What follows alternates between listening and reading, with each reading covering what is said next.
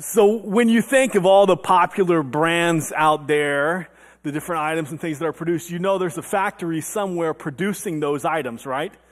And so you would expect that if you were to go to any of those factories, well, that would be what was produced. For instance, if you go to a Nike factory, uh, what do you expect to see? Shoes, right? You, you go to an Apple factory, what do you expect to see? Well, electronics, computers, iPhones, things like this. You go to a Ford factory, what do you expect to see? Some trucks, some vehicles, things like that. You know by the factory you go to what's going to be produced. In the sense, there's people factories too, right? I mean, you, go to a law school and what do you expect to see produced? Lawyers, right? You go to a dance studio, what do you expect to see produced? Dancers. You go to some boot camp or something, what do you expect to see produced? Soldiers. I mean, you just know, okay, this is what's going to come out of this. Now, with anything, there's some defects, right? Some items that get uh, kind of discarded or some people who don't make the cut or whatever. But for the most part, you know what's going to be produced. Now, if you think of the church building as a factory, what do you expect to see produced from the people who come here, right? I believe what we should expect to see are equipped disciple makers. And you know, since we're empowered by Jesus, we probably should be like the most effective factory on the planet, right? That people who come to the church, man, they are out as equipped disciple makers. Sometimes, though, that's not really the case, right? And there's a couple reasons for this. One, uh, you trace it back really to Constantine when he legalized Christianity, then what happened in some ways was the ecclesia, the called out people of God, became replaced with the kirka, that is the church building. And so we tend to conceptualize church as a building rather than a people. And so with the institutional power of the church building comes power, authority, uh, rules, regulations, and at the start of it all, they wanted to keep all that, and so they kept the Bible primarily for themselves, and you just got to listen to somebody else tell it to you. Then the Reformation happens, and in the first Reformation, what happens? The Bible is restored to the people. It's given back to the people in their own language. They can read it, and they can understand it. Now, all this time, God has been building His church. That is His ecclesia, His called out people of God. But in some ways, what the church has produced has not necessarily been equipped disciple makers, but sometimes the church has produced other things, right? Like Sunday morning attenders, uh, Bible studiers, people of prayer. These aren't bad things, but they're just not the one thing that the church is called to produce, who are called to raise up and equip. So as we wrap up our series, Defining a Disciple, we wanted to spend some time and make sure that we were really clear on just who a disciple is. And just as a reminder, we, we came up with a definition based on what Jesus said when he first called his disciples, and then what he said to them as he commissioned his disciples when he was leaving. So when he first called his disciples, he says, Follow me. Now they've been with him for about three years, and then as he's leaving and he's commissioning them, what are they doing? Well, they're worshiping him. Because they understand who Jesus is and he's worthy of all our worship. So they're worshiping him. And so what do we say? We say a disciple is one who worships Jesus daily. And then as Jesus, as he's first calling his disciples, he's saying, I'm going to make you. There's going to be this change that takes place. And as he's commissioning them, when he's leaving them, he's giving them instructions. It's not like they've arrived yet and they know everything. He's still, he's still making them. He's still forming them. Some are even still doubting. And so, what do we say a disciple is? One who is consistently changed by Jesus. Because we recognize that none of us have fully arrived yet. None of us fully and perfectly display the image of God. We're all image bearers of God, but we all display that image imperfectly, so we're still in process. A relationship with God, being a disciple, is a dynamic process, not a static thing that you arrive at. And then lastly, Jesus says, I'm going to make you fishers of men. And then, as he commissions them at the end, what does he say? Now go, fish, fish for men, essentially. Go, make disciples of all nations, baptize them, teach them. Here's what you do. And so what do we say? Well, a disciple is increasingly committed to the mission of Jesus. So you put it all together and you get a disciple is one who worships Jesus daily, is consistently being changed by Jesus, and is increasingly committed to the mission of Jesus. Now, Our hope and prayer is that that is a definition that really just sticks into your heart and your mind, and you know it, and you say, okay, this is what I'm about. You know, sometimes you come up with these definitions and things like that, and mission statements or something, and they're really cool to put like on a bulletin board or a flyer or something like that. And you walk by them, and you say, oh, yeah, that's cool. That sounds. No, no, we don't, we don't want this to be something that we just look at and say, oh, that's nice. No, we want this to define who we are. Because as the church, this is who we should be producing disciples who are really equipped disciple makers. And you understand at the birth of the church, this is the type of church that Jesus equipped. And you see it in Acts chapter 2. I want you to see it this morning that this idea of being an equipped disciple maker, it's everyday discipleship. It's in the everyday stuff of life. Let's go ahead, check it out. The birth of the church. Acts chapter 2, verses 36 through 47. Acts 2, 36 through 47, Luke writes, Let all the house of Israel therefore know for certain that God has made him both Lord and Christ, this Jesus whom you crucified. Now, when they heard this, they were cut to the heart and said to Peter and the rest of the apostles, Brothers, what shall we do? And Peter said to them, Repent and be baptized, every one of you, in the name of Jesus Christ for the forgiveness of your sins, and you'll receive the gift of the Holy Spirit.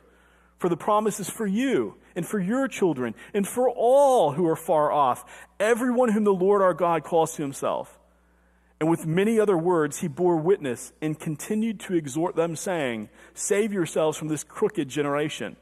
So those who received his word were baptized, and they were added that day about 3,000 souls. And they devoted themselves to the apostles' teaching and the fellowship, to the breaking of bread and the prayers and awe came upon every soul, and many wonders and signs were being done through the apostles. And all who believed were together and had all things in common. And they were selling possessions and belongings and distributing the proceeds to all as any had need.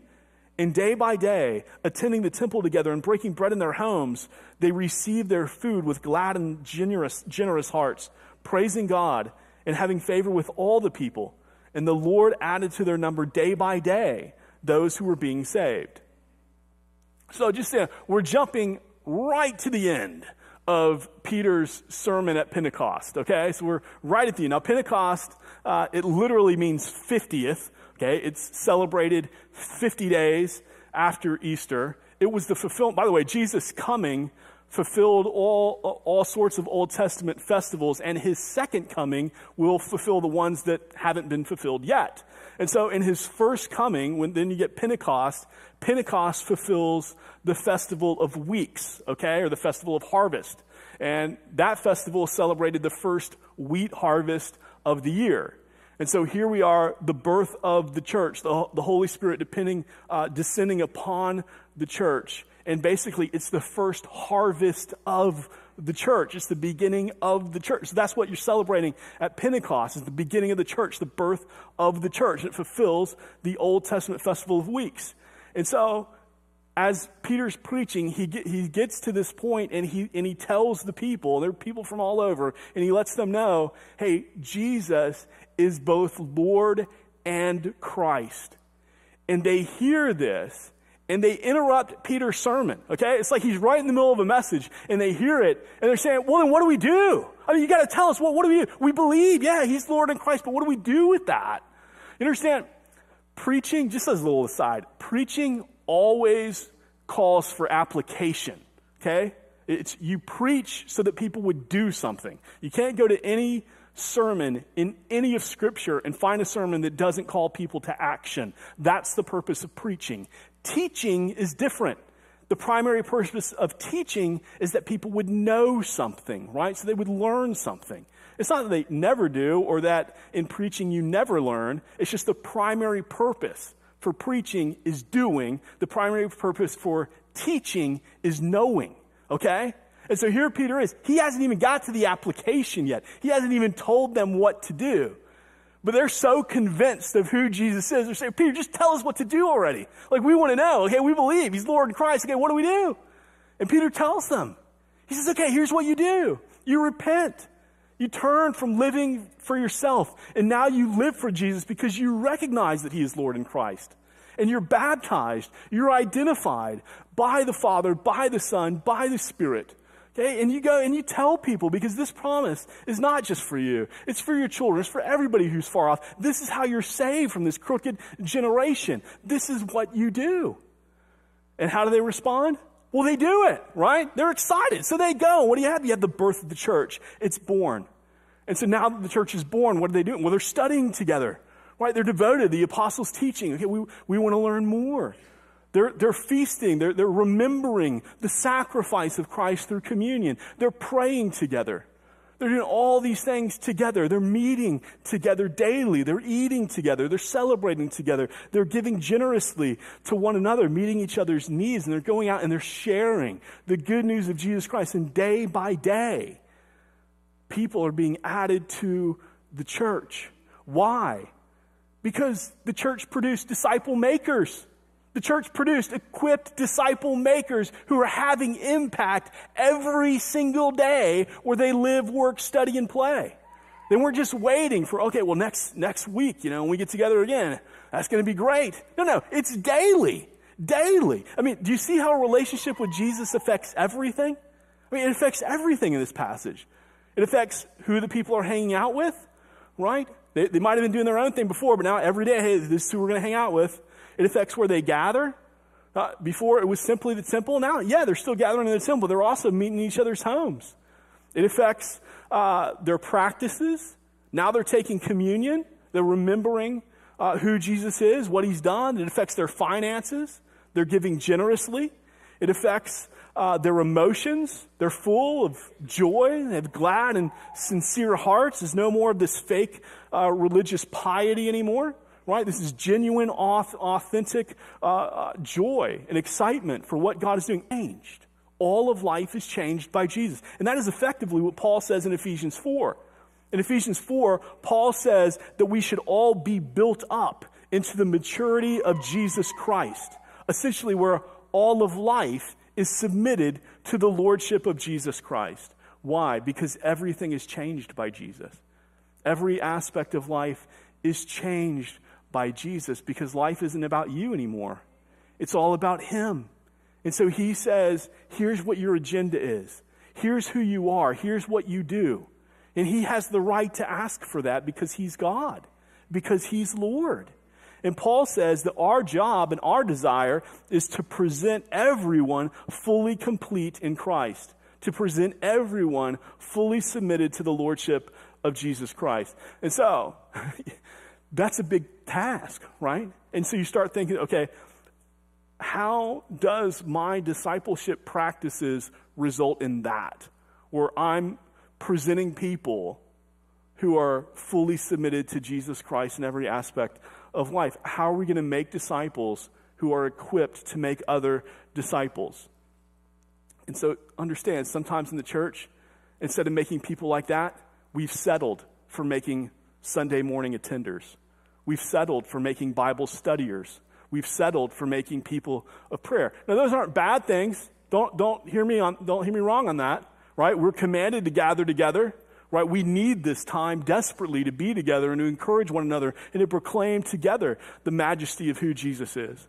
We, we need to be people of prayer, absolutely, who, who are fully dependent upon God for every aspect of life. Yes, we pray in continual conversation with God. We're people devoted to His Word. We love His Word and we live His Word, so we study it and we know it. But if that's all we do, like if it just stops with people who attend on Sundays, who study the Bible, and who pray, we still fall woefully short of what we're commanded to do. That is to produce equipped disciple makers. And as you look at the church, the birth of the church, what you see is a church who produced people who are worshiping Jesus daily, who are consistently being changed by Jesus in all of life, and who are increasingly committed to the mission of Jesus so that they're growing day by day in number. One of the things you have to recognize as this is happening is it's not happening in an hour or two a week.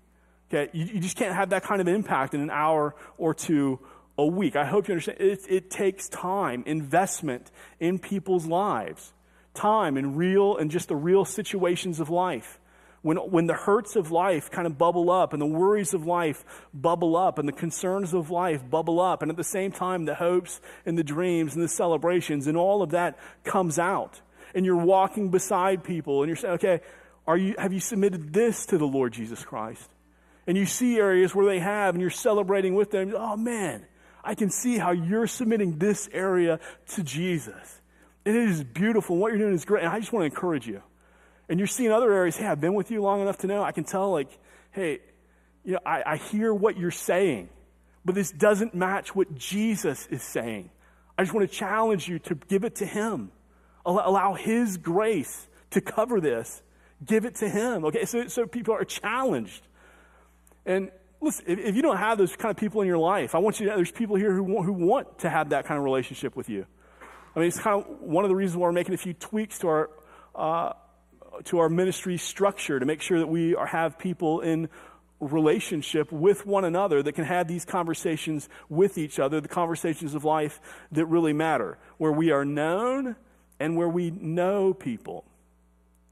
And so, in order to get involved in everyday discipleship, one of the things that's required that we see is life on life. Everyday discipleship requires life on life.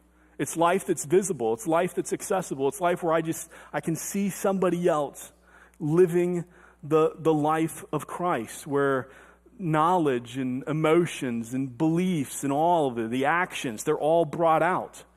You know, when you see Jesus make disciples, you know, he does it in the everyday stuff of life. He doesn't just call the guys and say, hey, uh, let's get together once a week at the synagogue. I, I give you some good lessons, then we'll meet back again in a week and, you know, see, see how you did. Right? It's not that. It's, it's follow me, right? Mark uh, uh, puts it this way in 3.14. He says, Jesus appointed the 12 so that they might be with him, right? It's, it's time with him. What we see in the gospel accounts is people just being with Jesus.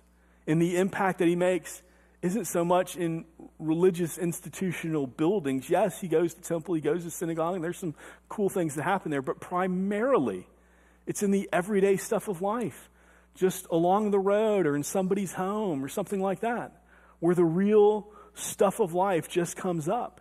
And what are the disciples seeing through all this? They're seeing someone who is fully submitted to God they're seeing what it looks like to truly bear the image of God. You know, one of, one of the things that Jesus shows us is he shows us who God is, right? To see Jesus is to see the Father. But he also shows us what it looks like to be authentically human. Because Jesus is the picture of how God created his humanity to actually be, actually live. We live marred, stained by sin, and so we've confused what it really looks like to be authentically human. Jesus shows us that. He shows us who God is, but he also shows us who we are and how life is supposed to work. And for the life of Christ to be implemented on these guys, now on us, it's not just an hour or two a week. It's not just a, a classroom thing, right? It's life. And don't hear me wrong again that like the meeting or the gathering is wrong or that a classroom is wrong. No, no, no. There's, there's a need for that. There's a time for, for learning, absolutely. But it's not sufficient. It's not sufficient. We also need to be in people's lives enough where we're rubbing off on each other. At the birth of the church, the people are asking Peter, okay, we believe Jesus is Lord and Christ. What do we do? And Peter's response is essentially, you need to have the life of Christ imprinted on you so that you're repenting. You're no longer living for yourself, now you're living for Jesus. You need to be baptized. You need to be identified as sons and daughters of God. You need to be identified as servants of the one true King, the one who is King of kings and Lord of lords. You need to be identified with the Holy Spirit, the one who empowers you and sends you as everyday missionaries. You need to know who you are. You need the life of Christ to be imprinted on you. And the life of Christ shapes all of life. It shapes it touches every aspect of life. And so everyday discipleship requires life on life so that you can just see how it comes up because real life makes things visible. You know, this this is great to be challenged, to be encouraged to come together and proclaim, but it's really hard to see the stuff of life in a setting like this. That's why we, need just the life on life. People, they had to learn to follow Jesus, just to be with him, to see uh, the ups and downs and, and go places where they would never go by themselves. And Paul says that we are now to grow up in every way to Him who is the head, Jesus Christ. Meaning that you're going to look more and more like Him in every aspect of life. And so, what do we see in, in, at the birth of the church? Well, we see that it changed everything. And by the way, we need to see that today. We need to see what does it look like to have a Christian marriage?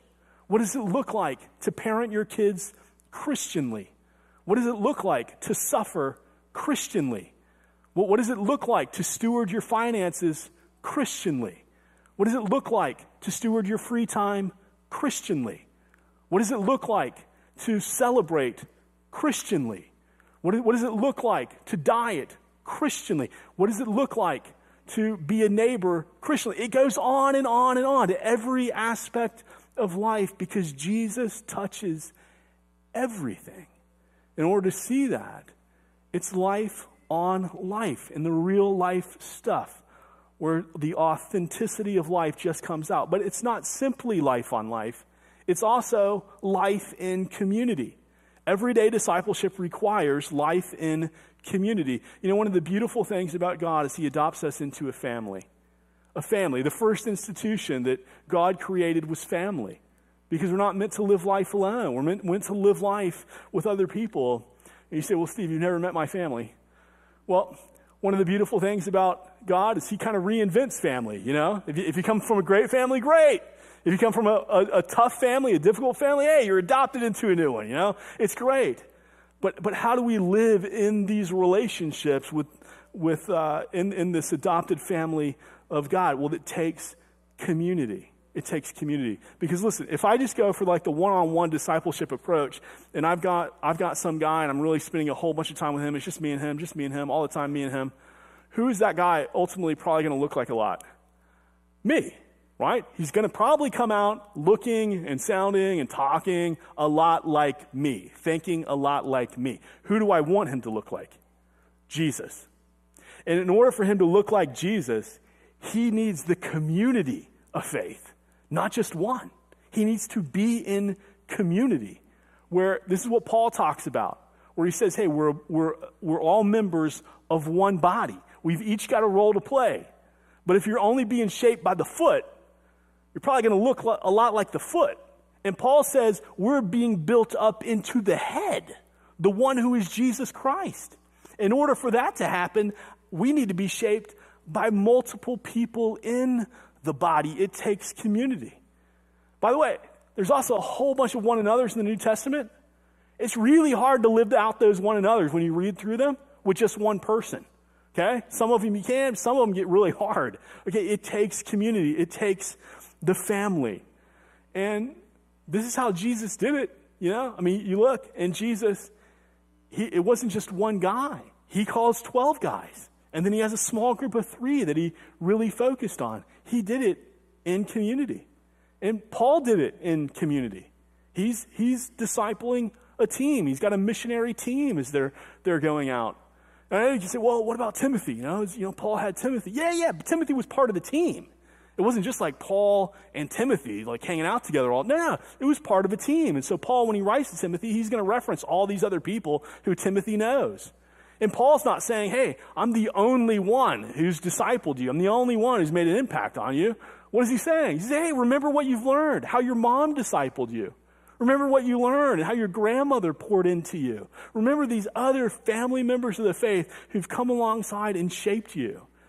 Yeah, did Paul pour into Timothy and invest in his life? Yes, absolutely. Did he do it primarily one on one? No, probably not. And were other people involved in Timothy's discipleship? Yes, most Definitely. And the same thing is true for us, you know. We have this same need for people, multiple people, to shape us. I need more than just one person to disciple me. I don't need just one mentor. I, I need the family of God. Uh, I need to see how they use their spiritual gifts. and how they use their spiritual gifts to edify me. And by the way, this is exactly what you see at the birth of the church. The church gathers together to study the Bible together. The church is meeting in each other's homes. They're eating together. They're praying together. They're meeting the needs for one another. They're celebrating together. It's, it's all in context of community. If you take community out of it and you just try to do it one on one, chances are you'll make a disciple who looks more like you than like Jesus. And we want everyone to grow up into Him who is the head, Jesus Christ. Now, again, I'm not saying that one on one conversations are bad. We all need private conversations from time to time. We all need those someone to pull us aside and just have a one-on-one and kind of challenge us and speak truth in our. We all need that, and Jesus had that.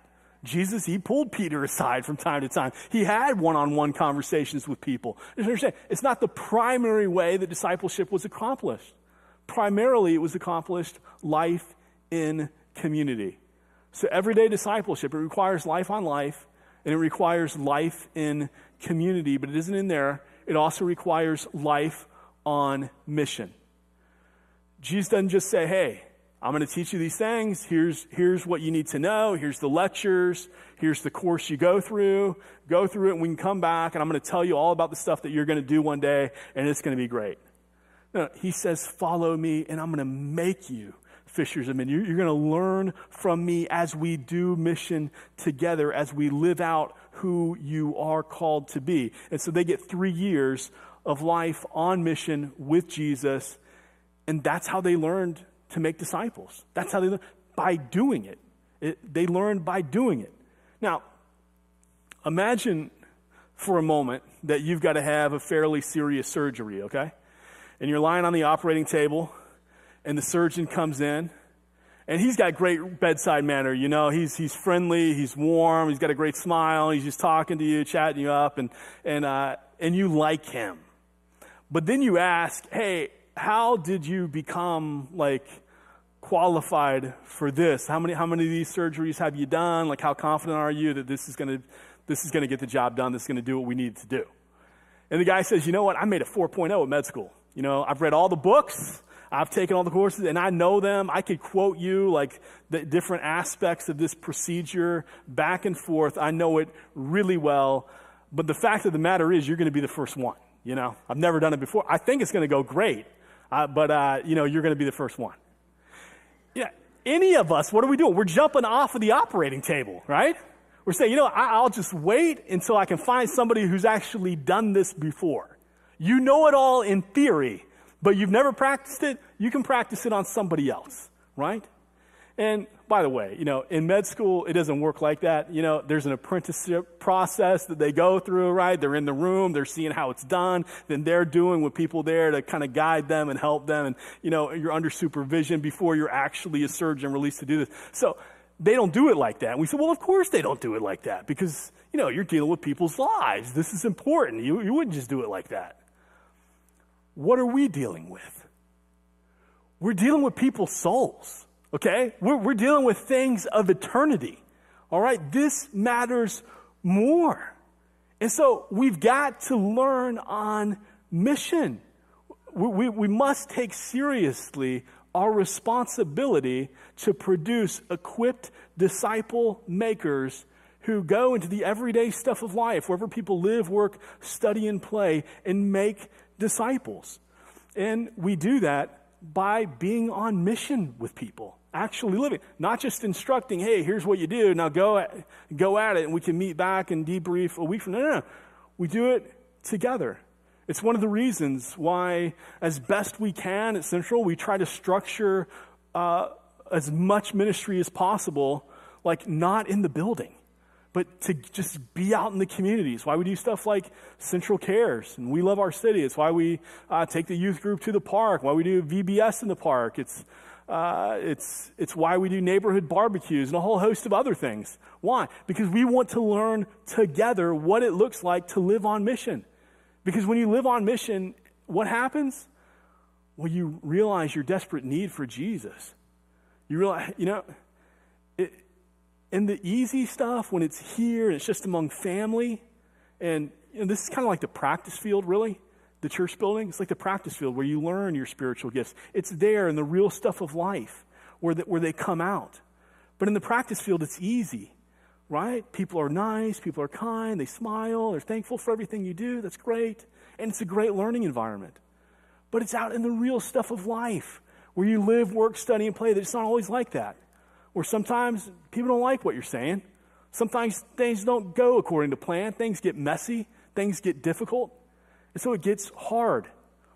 And it's in those experiences where when you're doing it together, people are taking you back to who Jesus is and submitting, okay, these concerns to Christ.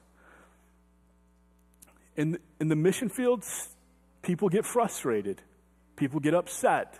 I remember taking a team to rural Montana, and uh, people they went they went off into their host homes. This one host family took in a group, small group, maybe uh, four or five girls, and they're in there and they're they're showing them to their room and where they're going to stay for the night. And there's like sleeping bags on the ground, and they have a dog in this house, and the, the dog like runs over and uses the bathroom right on the sleeping bag where one of the girls is supposed to sleep. And the dad goes and he takes a towel and he lays it on top of the sleeping bag. He says, All right, well, good night. Hope y'all sleep well. And left. And, and then what are they? They're like kind of looking at each other like, Is this for real? Like, this is the first night of the trip, you know? Like, is this for real? Like, what, what are we going to do right now? Like, I don't want to really want to sleep on that. And so they huddle together and they figure things out. You know, they don't use that, but they get together and they make it work. And they're praying and they're desperate, like, Jesus, all right, can I really do this? Am I up for this? This is like hard. This is way harder than I thought. You know? And I mean, I had to have some conversations later and we changed things around for sanitary reasons. But you understand, you, you just, you get put in places that you just can't expect. Uh, on a different trip in rural Montana, we're out, we're camping out by a, a lake in the middle of nowhere. It becomes night, and if you've been in Montana at nighttime, you know how incredibly dark it is, okay? It's called Big Sky Country for a reason. The stars are beautiful, and we're out there, and it has gotten dark, and there's a portion of our team that hasn't shown up yet. And we're wondering, do they know how to get here? And everybody's concerned, we're trying to call them. There's no cell coverage out there. You can't, you can't get a hold of anybody. And, you know, we don't know what to do. And all of a sudden, like, should have been our first reaction, right? But somebody says, hey, Steve, don't you think we should pray? Like, that's a good idea. You know, it's a really good idea. So we gather together and the, the, team begins to pray. And then right as we're praying, what happens? We see the headlights and they show up. And it's things like that. And it's seeing uh, students and adults, not just students, it was adults probably more than even the students, who come and say, Steve, I never imagined that I could do this. And here I am. God is using me. It's incredible.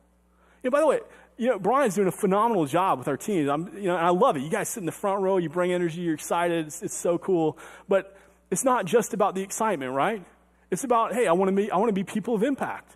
And so he's equipping you to go and to, and to serve and to do things and to do mission. And I was telling Brian this week as we were having a conversation uh, that earlier this year, I was able to meet with a lot of my former students and you know we got together and we were having dinner together and playing some games and stuff and uh, all my former students now they're, they're all like married and they have kids. I felt like really old in that meeting like well what? You guys are still supposed to be.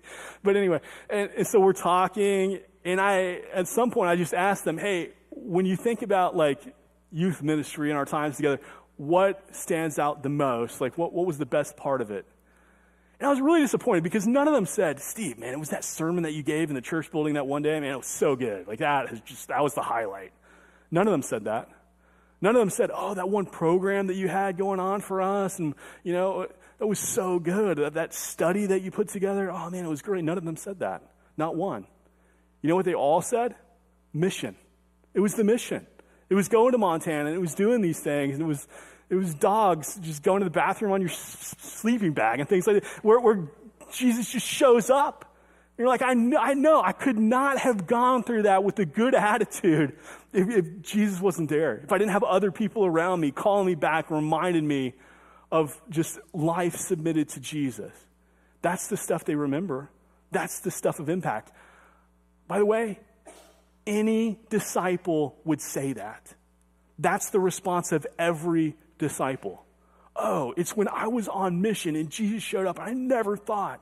And then he did. Right? That, that's what disciples say.